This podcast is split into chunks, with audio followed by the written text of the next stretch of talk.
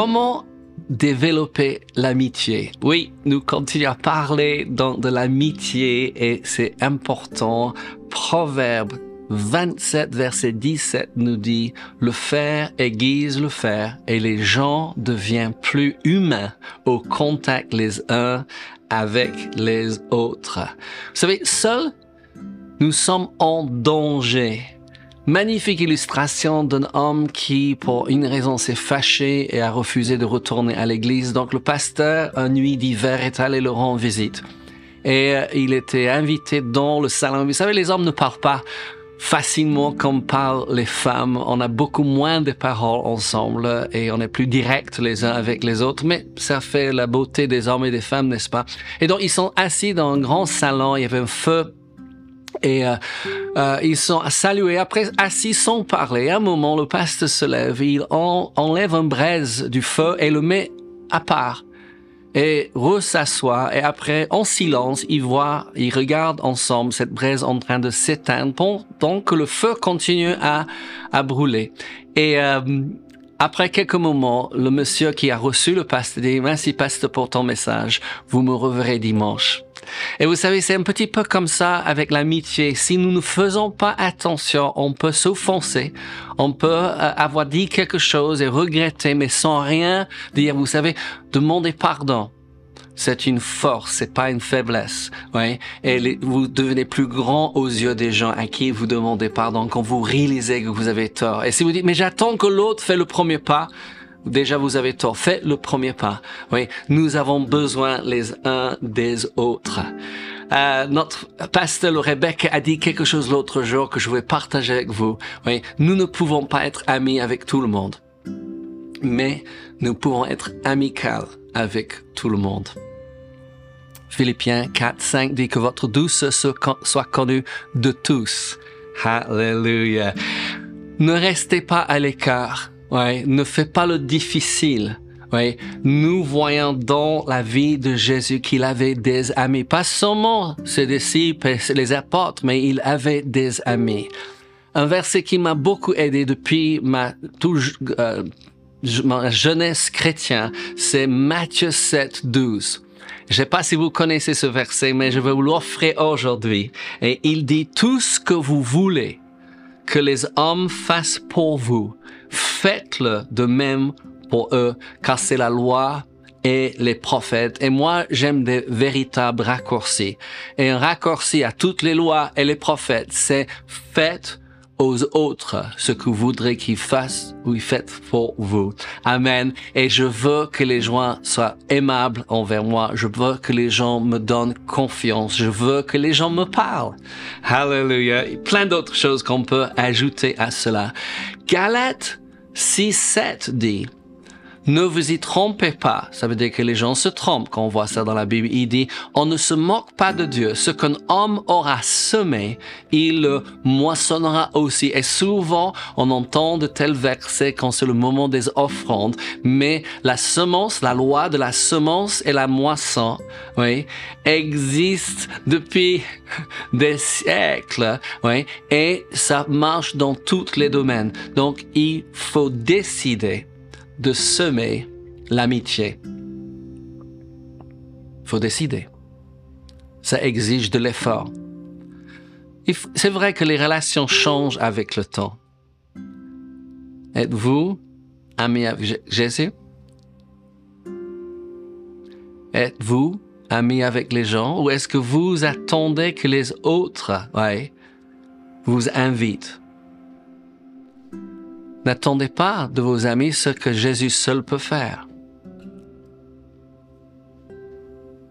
Jésus est le seul qui peut toujours être avec vous.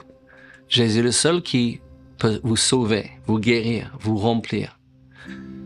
Je veux retourner dans l'histoire qu'on a regardée. C'est l'histoire de Lazare.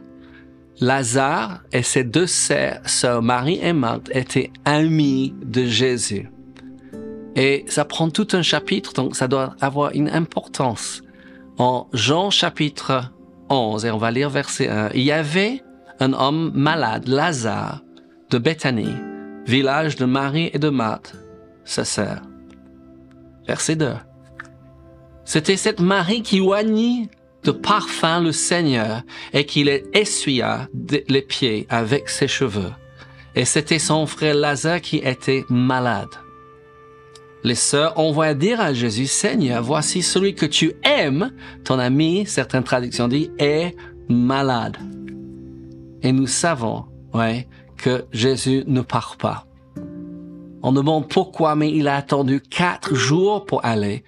Et pendant ce temps, Lazare meurt.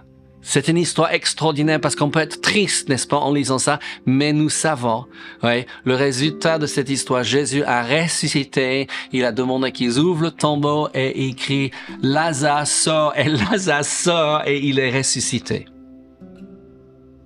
Est-ce que Jésus a ressuscité Lazare uniquement parce qu'il était son ami? Moi, je dis, je crois que c'est parce que ses sœurs ont demandé qui vient prier.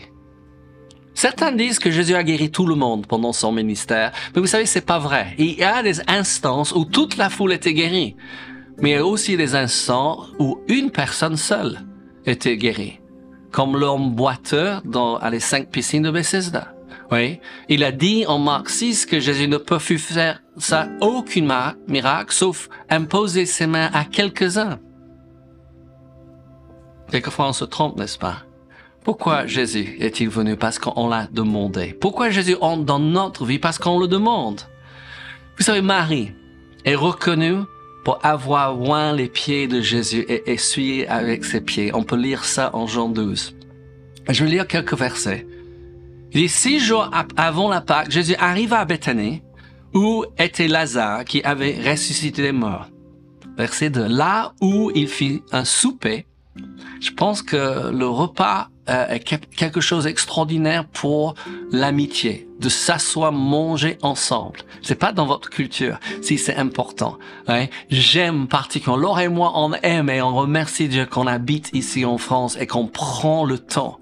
Nous avons adapté, ouais, adopté, mais adapté, adapté nos, nos habitudes, notre culture et on a adopté cette culture qui est de s'asseoir et prendre le temps pour manger et discuter. Je vous encourage à faire pareil si vous n'avez pas fait. Hein? Là, on fit un souper, Marthe servait, et Lazare était un de ceux qui se trouvaient à table. Après, il dit verset 3, Marie, ayant pris une livre de parfum de, nard, pur, de grand prix, oignit les pieds de Jésus, et elle essuya les pieds avec les cheveux, et la maison fut remplie de l'odeur du parfum. J'ai entendu parler que ça valait un, année de salaire ouais, d'un ouvrier, cette nard. Ouais. Verset 5. Jude a dit, pourquoi n'a-t-on pas vendu ce parfum 300 deniers pour les donner aux pauvres? Verset 6. Il disait cela non qu'il se mit en peine des pauvres, mais parce qu'il était voleur et que, et que tenant la bourse, il prenait ce qu'on y mettait. Que c'est dommage, n'est-ce pas? Oui. Jésus a dit en Jean 12, 8, vous avez toujours les pauvres avec moi, mais vous ne l'avez pas toujours. Il me semble aujourd'hui que beaucoup de gens veulent dire aux autres ce qu'ils doivent faire avec leur argent. Je ne sais pas ce que vous faites avec votre argent. Je ne me permettrai jamais de vous dire ce que vous devrez faire. Oui, quelquefois je partage les bons projets, surtout les projets dans lesquels nous investissons, mais je ne pense pas que c'est un homme de dire à un autre ce qu'il doit faire. Et les gens veulent le dire. C'est dommage. La Bible a quelque chose à dire à propos des pauvres. Ouais, je trouve c'est très intéressant.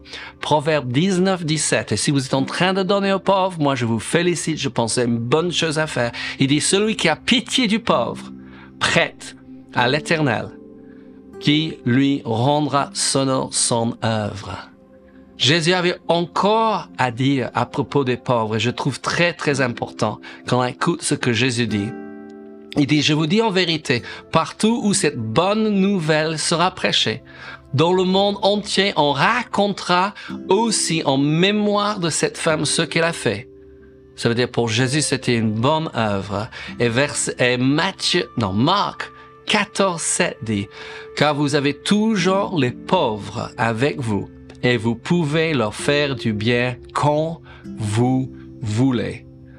Mais vous n'avez pas toujours. Intéressant toujours de regarder la même histoire dans différents évangiles, n'est-ce pas? Jésus dit que vous aurez les pauvres toujours avec vous et vous pouvez les aider quand vous voulez.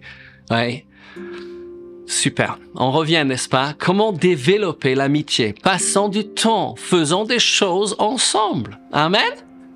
Hallelujah. Ouais. J'ai quelques erreurs que je pense euh, empêchent des bons amitiés. Et quelquefois, on a besoin de voir ce qu'il ne faut pas faire pour savoir ce qu'il faut faire. Amen. Donc, j'ai constaté ces choses. Peut-être vous avez constaté d'autres. Amen. Hallelujah. Certains ont seulement des amis dans leur église. Ils n'ont pas des amis à l'extérieur d'autres églises. Ouais. Je trouve que c'est vraiment triste. Surtout si à un moment vous quittez l'église, vous n'avez plus d'amis. Ou quand les gens quittent l'église, ils coupent le lien avec leurs amis.